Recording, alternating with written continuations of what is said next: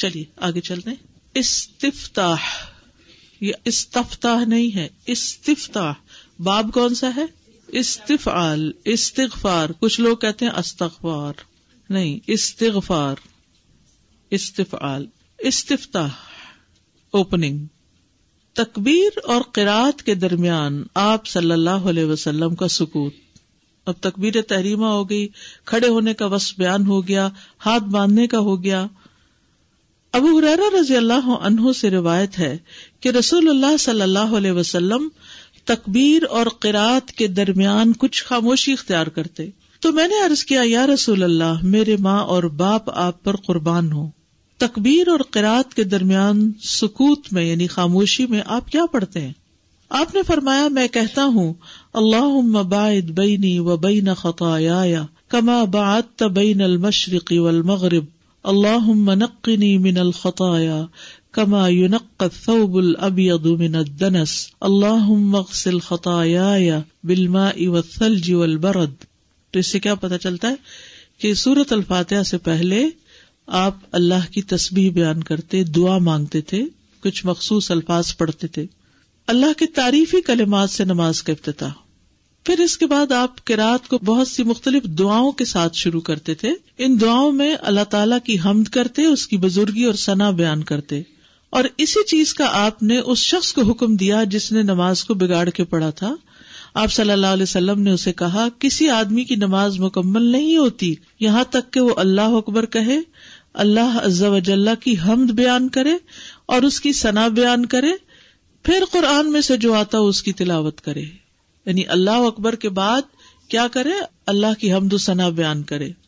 آپ اللہ کے پسندیدہ کلام سے ابتدا کر سکتے ہیں۔ کیسے؟ حضرت عائشہ کہتی ہیں کہ جب نبی صلی اللہ علیہ وسلم نماز شروع کرتے تو یہ پڑھتے سبحان اللہ و بحمد کا و تبار قسم کا و تعلی جدو کا ولا الہ غیرک۔ اچھا اس میں کیا ہے؟ اللہ کی تسبیح ہے، حمد ہے، اس کی بزرگی کی بلندی کا ذکر ہے اور اس کی وحدانیت کا ذکر ہے۔ ٹھیک ہے؟ اس کے نام کی برکت کا ذکر ہے۔ تو یہ آپ کے پسندیدہ کلمات تھے۔ ٹھیک ہے؟ سبحان اللہ و بحمدی کا وہ تبارک اس میں ایک غلطی جو لوگ کرتے ہیں، پڑھتے ہوئے وہ کیا کرتے ہیں؟ سبحان اللہ و بحمدی کا و تبارک و تبارک کہہ دیتے ہیں۔ کہیے ذرا سبحان اللہ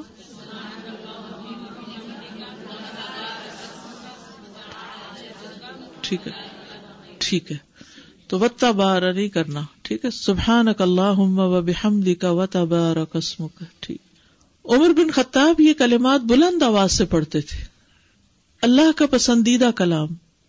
بے شک اللہ کو سب سے زیادہ محبوب کلام یہ ہے کہ بندہ کہے سبحان اللہ و بحمدی کا و تبار قسم کا و جدو کا ولا الہ غیرک. اسی لیے بچپن میں بہت سی دعائیں ہونے کے باوجود یہی دعا ہمیں سکھا دی گئی کہ چھوٹی بھی ہے اور اللہ تعالیٰ کو بہت زیادہ پسند بھی ہے۔ لیکن مختلف دعائیں جو آپ نے پڑھی، اگر انسان ان کو بھی یاد کر لیتا ہے، تو اس سے نماز کی کوالٹی بہتر ہو جاتی۔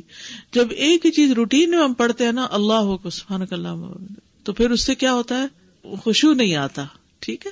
تو خوشبو لانے کے لیے مختلف اوقات میں مختلف دعائیں پڑھنا زیادہ پسندیدہ ہے۔ ان کلمات سے ابتدا کرنا جن کے لیے آسمان کے دروازے کھولے گئے۔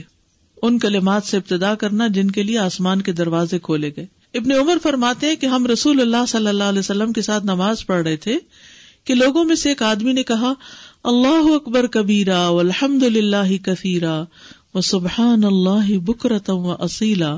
رسول اللہ صلی اللہ علیہ وسلم نے فرمایا، اس طرح کے کلمات کہنے والا کون ہے؟ یعنی نماز کے بعد یہ نہیں بیچ میں بولنے لگ گئے۔ لوگوں میں سے ایک آدمی نے ارض کیا، اے اللہ کے رسول میں ہوں۔ آپ نے فرمایا کہ مجھے تعجب ہوا کہ اس کے لیے آسمان کے دروازے کھولے گئے۔ ابن عمر کہتے ہیں، میں نے ان کلمات کو کبھی نہیں چھوڑا جب سے میں نے رسول اللہ صلی اللہ علیہ وسلم کو ان کے بارے میں یہ فرماتے ہوئے سنا۔ یعنی اللہ اکبر کہہ کے ہاتھ باندھ کے پھر اللہ اکبر کبیرا الحمد للہ کثیرا وہ سبحان اللہ بکرتا و اصیلا دل کی کیفیت ہی بدل جاتی ہے جب انسان ان کلمات کا مانا جانتا ہے۔ اور اس کے لیے جو دروازے کھولے گئے وہ صرف ایک روٹینی مشینی انداز میں نہیں پڑھنے سے، بلکہ دل کے حضوری کے ساتھ کہ واقعی اللہ بڑا۔ دیکھیے نا اس میں جو الفاظ ہیں وہ کیسے اللہ اکبر کبیرا اللہ بڑا ہے بہت ہی بڑا۔ جب ہم کسی چیز کو بہت پیار سے اور بہت شدت سے کہتے ہیں تو ہم اس میں مبالغہ لانے کے لیے بہت زیادہ بہت زیادہ۔ الحمد للہ کثیرا اور اللہ کی تعریف بہت کثرت سے، بہت زیادہ۔ وہ سبحان اللہ بکرتم و اصیلا اور اللہ کی تصبیح صبح اور شام۔ صبح اور شام کیا جائے، اس میں پھر انقطاع نہیں ہوتا۔ پھر ایک اور دعا ہے، خود کو اللہ کے سپرد کر دینے کی دعا۔ اس سے بھی افتتاح کیا جا سکتا ہے۔ وجہ تو وجہ لوگ اس کو تکبیر تحریمہ سے پہلے پڑھ رہے ہوتے ہیں۔ حالانکہ یہ تکبیر تحریمہ کے بعد پڑھنے والی دعا ہے۔ وجہ تو وجہ الذي فطر السماوات والارض حنیفا وما انا من المشرکین۔ ان صلاتي ونسكي ومحياي ومماتي لله رب العالمين لا شريك له وبذلك امرت وانا اول المسلمين اللهم انت الملك لا اله الا انت۔ انت ربي وانا عبدك ظلمت نفسي واعترفت بذنبي فاغفر لي ذنوبي جميعا انه لا يغفر الذنوب الا انت وحدنی لاحسن الاخلاق لا يهدي لاحسنها الا انت واصرف عني سيئها، لا يصرف عني سيئها الا انت لبيك وسعديك، والخير كله في يديك، والشر ليس اليك انا بك واليك تباركت وتعاليت استغفرك واتوب اليك کس قدر خوبصورت دعا ہے۔ اللہ سے اپنی محبت کا کیسا اظہار ہے۔ اور یہ کہ اللہ کو تو کچھ فائدہ نہیں ہوتا۔ فائدہ ہمیں ہو جاتا ہے۔ اپنی جیسے گویا ساری باتیں کہہ ڈالی ہوں۔ اپنی کمی کمزوری کا اعتراف اور اس کی اصلاح کی دعا کہ اللہ مجھے اچھا اخلاق دے دے۔ ہاں؟ یعنی ہم سب کو اس کی کتنی ضرورت ہے کہ ہمارا اخلاق دن ب دن اور اچھا اور اچھا ہوتا جائے۔ اللہ مجھے بہترین اخلاق کی رہنمائی کر۔ اور پھر برے جو ہے وہ ہٹا دے مجھ سے۔ اور تیرے سوا کوئی نہیں دور کر سکتی۔ میرے بس میں تو نہیں کہ میں اپنی برائیاں، اپنی خامیاں اپنے سے پھیر سکوں، ہٹا سکوں، لیکن تو ان کو پھیر سکتا ہے۔ لبئی والخیر کلو بھی ادئی اب دیکھیے کہ انسان اللہ کی طرف جاتا ہے، کوئی ضرورت پیش آ گئی زندگی میں، دل بھرا ہوا ہے، کوئی غم ہے، تو اللہ کے حضور حاضر ہو کے ساری خیر اللہ کے پاس ہے اور اللہ کے سامنے آجز بندہ بن کے کھڑا ہو جائے۔ وہ شر سا ہی شر تیری طرف نہیں منسوخ کیا جا سکتا۔ تیری کسی فیصلے میں کوئی کمی نہیں، کوتا ہی نہیں۔ اور پھر وہ انا بکا و الیک ہاں؟ انا بکا و الیک تبارک و استخر کا و اطوب الیک۔ خوش قسمت ہے وہ جن کو یہ دعا یاد ہو گئی ہے۔ پھر اسی طرح ایک اور دعا بھی ہے جو اچھا اخلاق بنانے کی جس میں یہ آدھی ہے تقریباً۔ ان سلاتی و نسخی و محیا و مماتی لاہ رب العالمین لا شریک الح و بزال کا امر تو من المسلمین اللہ مہدنی احسن العمال و احسن الاخلاقی اللہ احسن اعمال اور احسن اخلاق کی توفیق دے۔ لا يهدي لاحسنها الا انت۔ وقني سيء الاعمال و الاخلاق۔ لا يقي سيئها الا انت۔ پھر فرشتوں کو متوجہ کرنے والے کلمات۔ الحمد للہ حمدن کثیر طیبن مبارکن فی۔ پھر مختلف ازکار سے ابتدا کرنا۔ ایک اور روایت میں آتا ہے، اللہ کے نبی جب نماز شروع کرنے لگتے تو تین بار اللہ اکبر اللہ اکبر اللہ اکبر۔ تین بار لا الہ الا اللہ، لا الہ الا اللہ، لا الہ الا اللہ۔ تین بار سبحان اللہ و بحمدی، سبحان اللہ و بحمدی، سبحان اللہ و بحمدی۔ پھر یہ کہتے، اعوذ باللہ من الشیطان الرجیم من حمزه ونفخه ونفثه کتنی خوبصورت دعا ہے۔ اور تین تین بار جب ایک چیز کو کہا جاتا ہے تو اس سے توجہ آ جاتی ہے، خوشبو آ جاتا ہے۔ اور پھر شیطان کے وسوسوں سے پہلے ہی بچنے کی دعا کر کے پھر نماز کا آغاز۔ پھر اللہ سے اس کا فضل مانگنا۔ سعید بن سمان کہتے ہیں، ہمارے پاس ابو حرارا مسجد بنی زرائق میں تشریف لائے۔ اور فرمایا کہ تین چیزیں ایسی ہیں جن پر رسول اللہ صلی اللہ علیہ وسلم عمل فرماتے تھے۔ لیکن اب لوگوں نے انہیں چھوڑ دیا ہے۔ آپ صلی اللہ علیہ وسلم نماز شروع کرتے وقت دونوں ہاتھوں کو پھیلا کر رفل یدین کرتے، ہر جھکنے اور اٹھنے کے مواقع پر تکبیر کہتے اور قرآن سے کچھ پہلے سکوت فرماتے اور اس میں اللہ سے اس کا فضل مانگتے۔ یزید کا کہنا ہے کہ آپ دعا کرتے اور اللہ سے اس کا فضل مانگتے۔ یعنی وہ بھی دعا کا ہی وقت ہے۔ سلاد کا معنی کیا ہے؟ دعا۔ تو استفتا کی یہ مختلف دعائیں ہیں۔ اللہ مباعد بینی و بین خطایا اور اس کے بھی دو ورژنز ہیں۔ ایک صحیح بخاری کا اور ایک صحیح مسلم کا، پھر سنن نبی داود کا بھی ہے تھوڑے سے فرق کے ساتھ۔ اس میں اللہ نقینی کی وجہ اللہ انقنی ہے، لیکن ایک بھی ان میں سے یاد ہو جائے تو کافی ہے۔ پھر سبحان اللہ و بحمد کا پھر اللہ اکبر کبیرہ، پھر وجہ تو وجہ اللہ فطر السماوات، اور پھر اچھے اخلاق کی دعا، پھر الحمد للہ حمدن کثیرن اور اللہ اکبر تین بار، لا الہ الا اللہ تین بار سبحان اللہ وحمدی تین بار۔ تو یہاں تک آپ کا استفتاح مکمل ہوا۔ Like as per my understanding دعا is basically expressing yourself your feelings so اس کے لیے ہم فورن لینگویج کیوں لیتے ہیں؟ ہم اپنی زبان میں کیوں نہیں کر لیتے؟ اس میں نماز ایک ریچول بھی ہے۔ میں اور آپ اپنے لیے جتنی بھی دعائیں مانگتے ہیں ان میں یہ سب کچھ مانگنا ہمیں نہیں آتا۔ اور ان الفاظ میں جو نبی صلی اللہ علیہ وسلم نے فرمائے ہیں ان جیسے الفاظ ہمارے پاس نہیں ہوتے۔ تو جب ہم آپ کے بتائے ہوئے الفاظ استعمال کرتے ہیں تو ایک تو آپ کی سنت کی پیروی ہو جاتی ہے، اس کا اجر ملتا ہے۔ دوسرا یہ کہ نبی صلی اللہ علیہ وسلم نے فرمایا، اوتی تو جوام الکلم، مجھے جامع کلمات عطا کیے گئے۔ جامع کا مطلب ہوتا ہے کم لفظوں میں بڑی بات کہنا۔ پھر یہ ہے کہ اس سے یونٹی بھی آتی ہے سب مسلم کے اندر۔ اگر کوئی اور چیز یعنی مثلا ہر ایک کی اپنی اپنی اگر زبان اور ہنڈریڈ پرسینٹ لوگ اپنی ہی زبان بولیں، تو کوئی ایسا موقع اکٹھے نہیں آتا کہ جس میں وہ ایک جگہ اکٹھے ہو سکے۔ تو اجتماعیت کی کیفیت بھی اس سے پیدا ہوتی ہے۔ پھر یہ ہے کہ جو کلمات اللہ کے رسول صلی اللہ علیہ وسلم نے دیے، یا تو وہ قرآن سے ہیں یا وہی کے ذریعے آپ کو سکھائے گئے اور ایسا ہی کرنے کا ہمیں حکم دیا۔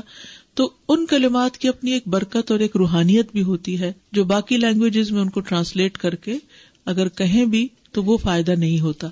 ہم انہیں کلمات کا اگر ترجمہ کر کے بھی اپنی زبان میں کہیں تو آپ دیکھیے مثلاً میں کسی دعا کا ترجمہ پڑھتی ہوں تو کمپیرزن کیجیے گا۔ ان نسلاتی و نسخی و محیا و مماتی لاہ رب العالمین بے شک میری نماز اور میری قربانی اور میرا جینا اور میرا مرنا سب اللہ رب العالمین کے لیے ہے۔ دونوں کی ادائیگی میں اور فیلنگ میں بڑا فرق ہے۔ اللہ سبحانہ تعالیٰ نے دین کی تعلیم کے لیے عربی زبان کو جو چنا ہے، اس کی اپنی کئی خصوصیات ہیں۔ بہت سے اس کے پیچھے مقاصد ہیں، جس وجہ سے ہمیں ایٹ لیسٹ نماز کی حد تک اور قرآن کی تلاوت کی حد تک اسی ٹیکسٹ کے اوپر فوکس کرنے کے لیے کہا گیا اور پھر کئی سو سال سے یہ چیزیں محفوظ بھی ہیں۔ جیسے قرآن میں کوئی چینج نہیں آیا، ان دعاؤں میں تبدیلی نہیں ہوئی۔ یہ مسلسل روایت سے ہم تک پہنچ رہی ہیں، تو اس سے وہ لوگ کس طرح کے الفاظ ادا کرتے تھے اور آج کس طرح ہم کر رہے ہیں، چینج نہیں ہوا۔ اگر کسی اور لینگویج میں ہوتا اور ہر ایک اپنی اپنی لینگویج میں کرتا، تو آپ دیکھیے بازو کا ٹرانسلیشن پوری کی پوری وہ حق ادا نہیں کرتی۔ کسی بھی ادب کا، لٹریچر کا اگر ٹرانسلیشن کر دیا جائے، مثلاً شیکسپیئر کو اگر اردو میں ترجمہ کر کے پیش کیا جائے، تو اس کی ساری جو تاثیر ہے وہ کھو جائے گی۔ ساتھ ساتھ میں نے پوچھنا تھا کہ جیسے فرض نماز ہے، اس میں دعائیں تختہ جو پڑھ سکتے ہیں، اور اگر فرض کریں کہ بھی وہ سبحان اللہ بھی پڑھ لیں اور ساتھ یہ پڑھ کے اور بعد میں قرآد کریں، تو پاسبل ہے ایسے کر سکتے ہیں؟ جی یہ ساری نمازوں کے لیے ہے۔ دو بھی پڑھ سکتے ہیں، ویسے ایک پڑھنی زیادہ بہتر ہے کہ کوئی ایک پڑھ لیجیے السلام علیکم۔ انہیں بہن کے سوال کا ایک تسلسل ہے۔ شاید قبل از وقت ہو کہ تشدد میں بیٹھ کے ہم درود شریف کے بعد جو اپنی جائز حاجات ہیں کیا وہ ہم مانگ سکتے ہیں جتنی بھی مصنون جی جتنی بھی مصنون دعائیں ہیں اس میں ہماری یہ رعایت رکھی گئی ہے کہ جو چیزیں ہمیں چاہیے ہماری فزیکل نیڈس کے لیے ہماری اسپرچل نیڈس کے لیے ہماری ایموشنل نیڈس کے لیے وہ الفاظ آپ کو یہاں مل جائیں گے اور آپ کو حیرت ہوگی کہ اگر ویرائٹی آف دعاز اف یو نو تو وہ چیزیں کور ہو جاتی ہیں اس میں ہی۔ ٹھیک ہے؟ جی نماز کے جو اندر آپ کو عربک ہی یوز کرنی ہوگی اپنے لفظ نہیں۔ یہ چونکہ ایک سیٹ طریقہ بتا دیا گیا ہے اس سے ہم آگے پیچھے نہیں ہو سکتے۔ اس کے بعد آپ کے لیے بہت ٹائم ہے جتنی دیر مرضی چاہے سارا دن ہے۔ اپنی زبان میں جب جب مرضی مانگے کوئی رکاوٹ نہیں۔ لیکن نماز کا ایک سیٹ پیٹرن ہے جو سب کے درمیان ایک جیسے ہی ہے۔ چاہے تشہد ہو چاہے سجدہ ہو چاہے کوئی بھی مقام ہو۔ کیونکہ کوئی ایک بھی دلیل ہمیں ایسی نہیں ملتی کہ جس سے ہم یہ رخصت پاتے ہوں۔ کچھ چیزیں ہیں جن کی ہمیں رخصت دی گئی ہے لیکن اس کی کوئی رخصت ملی نہیں۔ ایسا ہی کیا گیا اور ایسا ہی بتایا گیا۔ آگے آپ حیران ہوں گے، دیکھیں گے کہ جن لوگوں کو قرآن نہیں آتا، کوئی صورت بھی نہیں آتی، مثلاً وہ کیا کرے تو وہ بھی انشاءاللہ آئے گا ابھی۔ تجربے میں یہ بات آئی کہ چاہے کتنی ہی اپنی زبان میں دعا مانگ لیں، لیکن دل میں سکون اور اطمینان جبھی آتا ہے، جب عربی کے الفاظ منہ سے نکلیں اور اپنی حاجت جو ہے، اللہ سے دعا مانگے اس میں۔ دعائیں استفتاح کے بعد نبی صلی اللہ علیہ وسلم تعوض پڑا کرتے تھے۔ کچھ لوگ اس کو تعوض بولتے ہیں۔ یہ تعوض نہیں ہے تعوض ہے۔ کون سا باب ہے؟ تفاعل، ٹھیک ہے؟ یعنی پناہ طلب کرنا۔ اللہ سبحان و تعالیٰ کا حکم ہے، فَإِذَا قَرَأْتَ الْقُرْآنَ فَاسْتَعِذْ بِاللَّهِ مِنَ الشَّيْطَانِ الرَّجِيمِ۔ پھر جب آپ قرآن پڑھنے لگیں تو شیطان مردود سے اللہ کی پناہ مانگ لیا کریں، کیونکہ نماز میں بھی شیطان پیچھا نہیں چھوڑتا، اس میں بھی بہکاتا ہے، تاکہ ہماری عبادت کو ہی خراب کر دے، اس میں ہی خلل ڈال دے۔ نبی صلی اللہ علیہ وسلم کا تعوض پڑھنا، پھر آپ صلی اللہ علیہ وسلم اللہ تعالی سے استعاذہ طلب کرتے یعنی اللہ تعالیٰ کی پناہ لیتے۔ ابو سعید خدری سے روایت ہے کہ نبی صلی اللہ علیہ وسلم قرآد سے پہلے یہ کہا کرتے تھے یعنی سورت الفاتحہ سے پہلے یہ پڑھتے تھے، اعوذ باللہ من الشیطان الرجیم۔ لیکن اس کے علاوہ بھی کچھ کلمات تھے جو آپ نماز میں پڑھتے تھے۔ ابن عمر یوں کہا کرتے تھے اللہ انی اعوذ بک من الشیطان الرجیم۔ وہ اللہ انی کا اضافہ کر لیتے۔ اعوذ باللہ من الشیطان الرجیم من حمزه ونفخه ونفثه یہ پیچھے دعا استفتاح میں بھی آپ نے دیکھا، جس میں تین تین بار وہ پڑھ کے سبحان اللہ، لا الہ الا اللہ، اور پھر اس کے بعد یہ تعوض تعوض میں کبھی کبھی السمیع العلیم کا اضافہ کرنا۔ اور کبھی کبھی آپ صلی اللہ علیہ وسلم اس میں اضافہ فرماتے تو کہتے، اعوذ باللہ السمیع العلیم من الشیطان الرجیم من حمزه ونفخه ونفثه تو اس سے کیا ہوتا ہے کہ شیطان نماز میں پیچھا چھوڑ دیتا ہے، بھاگ جاتا ہے۔ خصوصاً جن لوگوں کو بہت وسوسے آتے ہوں۔ اکثر لوگ شکایت کرتے ہیں کہ نماز میں بہت وسوسے آتے ہیں، بہت خیالات آتے ہیں۔ بھول ہی جاتے ہیں کہ کیا پڑھا، کیا نہیں پڑھا۔ تو ان کے لیے یہ بہت مفید ہے۔ اور اس کی دلیل کیا؟ سونا نبی داود کی روایت ہے۔ ابو سعید خدری رضی اللہ عنہ سے مربی ہے۔ کہتے ہیں کہ رسول اللہ صلی اللہ علیہ وسلم جب رات کو قیام فرماتے تو اللہ اکبر کہتے پھر سبحان اللہ و بحمد کا و تبارہ قسم کا و تعلی جدو کا ولا اللہ غیر کہتے، پھر لا الہ الا اللہ تین بار، پھر اللہ اکبر کبیرہ تین بار کہتے، پھر کہتے، اعوذ باللہ السمیع العلیم من الشیطان الرجیم من حمزه و نفخه و میں اللہ سننے والے، جاننے والے کی پناہ لیتا ہوں۔ یعنی اس بات سے بچنے کے لیے کہ شیطان مردود مجھ پر کوئی جنون کا اثر ڈالے، شیطان مجھے خپتی بنائے یا مجھے تکبر پر آمادہ کرے۔ یا غلط شعر و شاعری کی طرف لے آئے اور اس کے بعد آپ قرات فرماتے یعنی سورت الفاتحہ پڑھتے۔ نفق کس کو کہتے پھولنے کو کہتے نا؟ ہاں؟ تو تکبر پر آمادہ کرنا اس کا نفق ہے کہ تم تو اتنی اچھی نماز پڑھتے ہو۔ دوسرے لوگ تو بالکل توجہ نہیں کرے نماز میں، تمہاری نماز تو بہت لمبی ہے۔ تو یہ نماز ہی کا تکبر ہو گیا۔ نماز ہی میں ایسے خیالات ڈال دیے اسے۔ اسی کو خراب کر دیا۔ یا پھر یہ ہے کہ انسان پڑھ تو نماز رہا ہوتا ہے، لیکن دل میں کوئی شعر و شاعری سوچ رہا ہے یا کوئی اور چیز ایسی گھوم رہی ہے۔ یا پھر یہ کہ انسان بالکل اس کے اثر کے نیچے اسے یہی ہوش نہیں رہتا اس نے پڑھا کیا۔ جنون بیسیکلی کیا چیز ہے؟ عقل کا مارا جانا۔ تو بعض اوقات ہم نماز اس طرح پڑھتے ہیں کہ کچھ پتا نہیں ہوتا کہ پڑھا کیا، کون سی سورت پڑھی تھی۔ یعنی آخری رکت میں اگر آپ سوچے کہ پہلی رکت میں میں نے سورت کون سی پڑھی تھی، تو شاید یاد نہ ہو، کیونکہ سوچا ہی نہیں پڑھتے وہ کیا پڑھ رہے ہیں۔ اس پڑھ کے ایک مشین کی طرح بٹن آن کیا، آف کیا اور رکو میں چلے گئے۔ پھر تسمیا کہنا تسمیا بسم اللہ کو کہتے ہیں۔ تعوض کے بعد بسم اللہ پڑھنا۔